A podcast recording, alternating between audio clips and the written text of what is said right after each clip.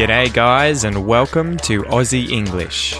My objective here is to teach you guys the English spoken down under. So, whether you want to speak like a fair dinkum Aussie, or you just want to understand what the flippin' hell we're on about when we're having a yarn, you've come to the right place. So, sit back, grab a cuppa, and enjoy Aussie English.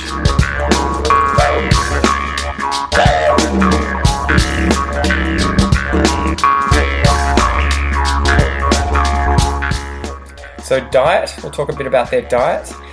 As these guys are distributed throughout um, Southeast Asia as well as Australia, they eat anything from monkeys to crustaceans, fish, birds, kangaroos, dingoes, bats, sharks, dugongs, obviously people. Um, they will eat whatever they can get their mouths on, and it's it's all um, prey. It's all animals. They don't eat any vegetative material, obviously, aside from what may be inside of the animals that they eat. And I was reading today an incredible story, I think two or three years old, of a saltwater crocodile, so the same species that we have here in Australia, except this one was in north northeast and southeast Asia, and it had been spotted hunting and killing a tiger. A tiger. Like it actually killed and consumed a Bengali tiger. So these guys are just insane and just go to show you that they will eat whatever comes near them.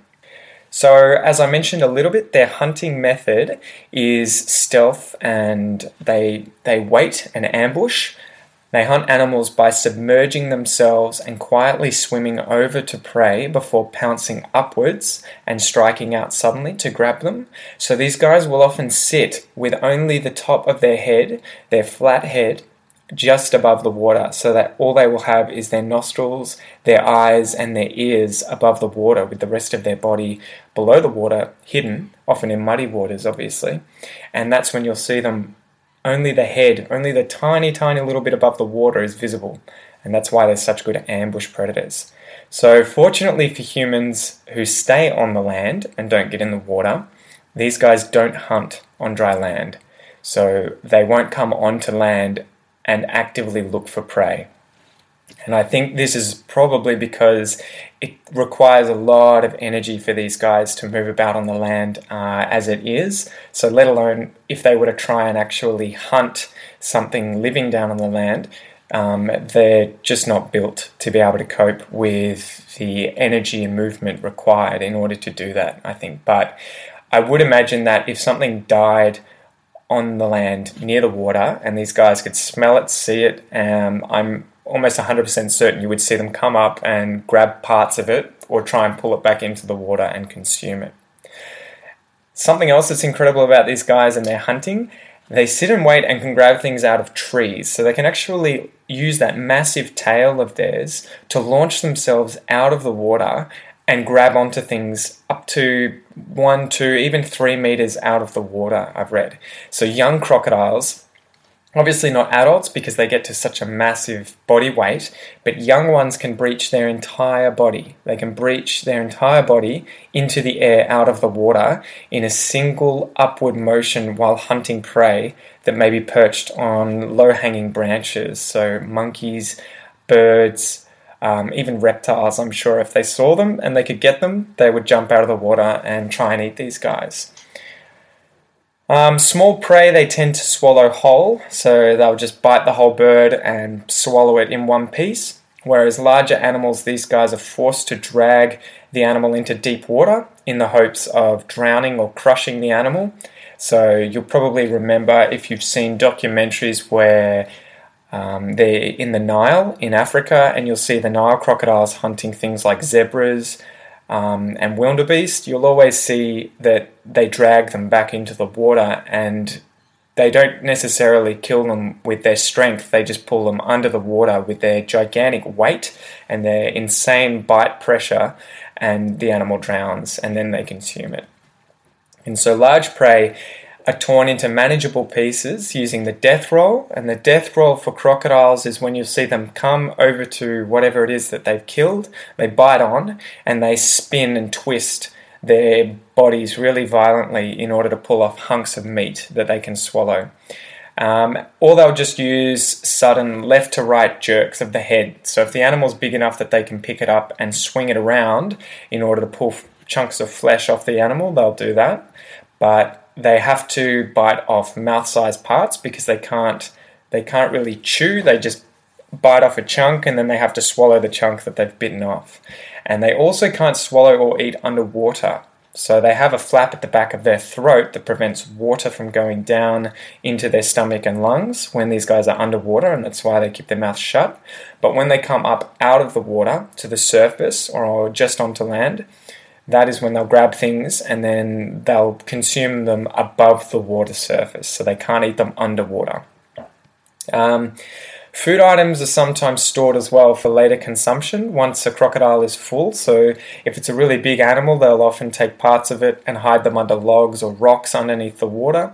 And I think there are stories of people's bodies being found like that. It's it's pretty creepy stuff, but makes sense if you're a a large predator that doesn't often get um, the chance to capture a lot of prey and you've got some left over, then you'd want to be able to sort of cache it like a squirrel would hide its nuts for winter and then come back later. I'd imagine though that crocodiles face um, competition with other crocodiles and other animals if they do that, so they probably just eat as much as possible in that first sitting. So these guys, as well as I mentioned before, have an incredible bite force.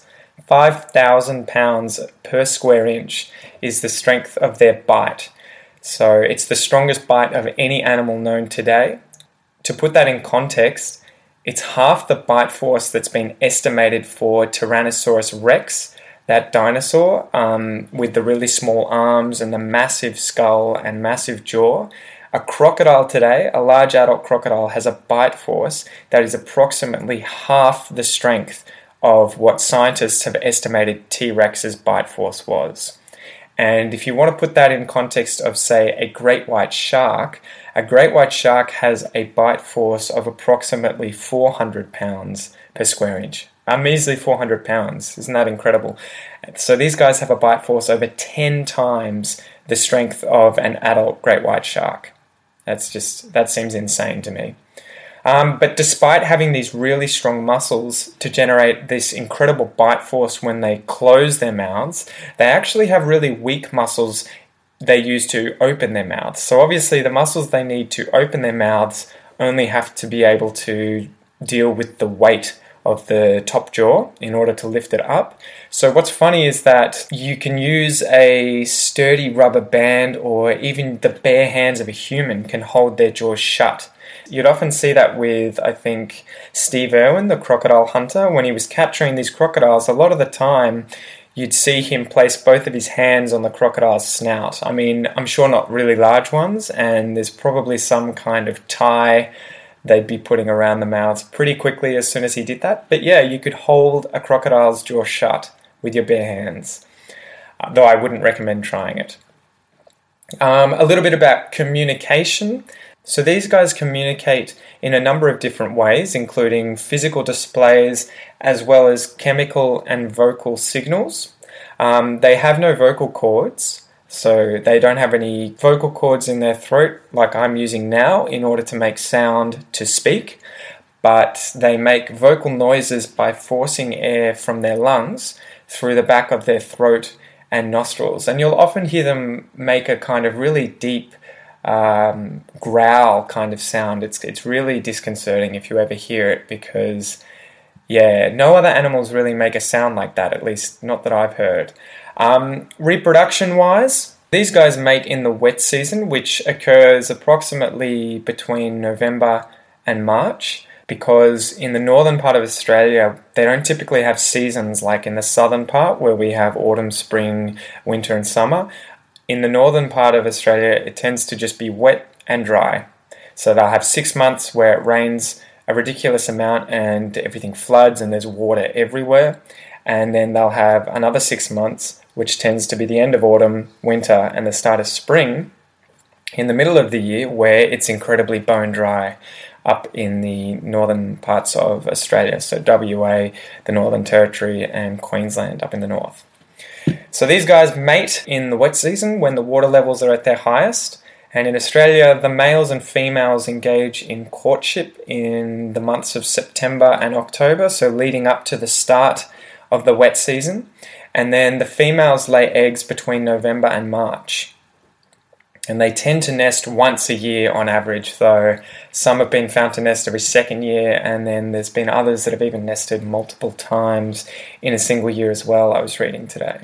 So, females are actually the ones that select a nesting site where they'll build a nest and then lay their eggs. However, both parents defend the nesting territory, typically a stretch of shore along tidal rivers, so rivers where the tide comes in and then the tide goes out, so they're close to the ocean, and or freshwater areas, so where they would be further up the river away from the tidal areas affected by the ocean. And these um, particularly include swamps. So they really require that water to be there in order to reproduce. So that was part two, guys. Stay tuned for part three. And in the meantime, feel free to come over to our Facebook page and check out the other episodes of the Aussie English podcast at www.facebook.com forward slash the Aussie English podcast.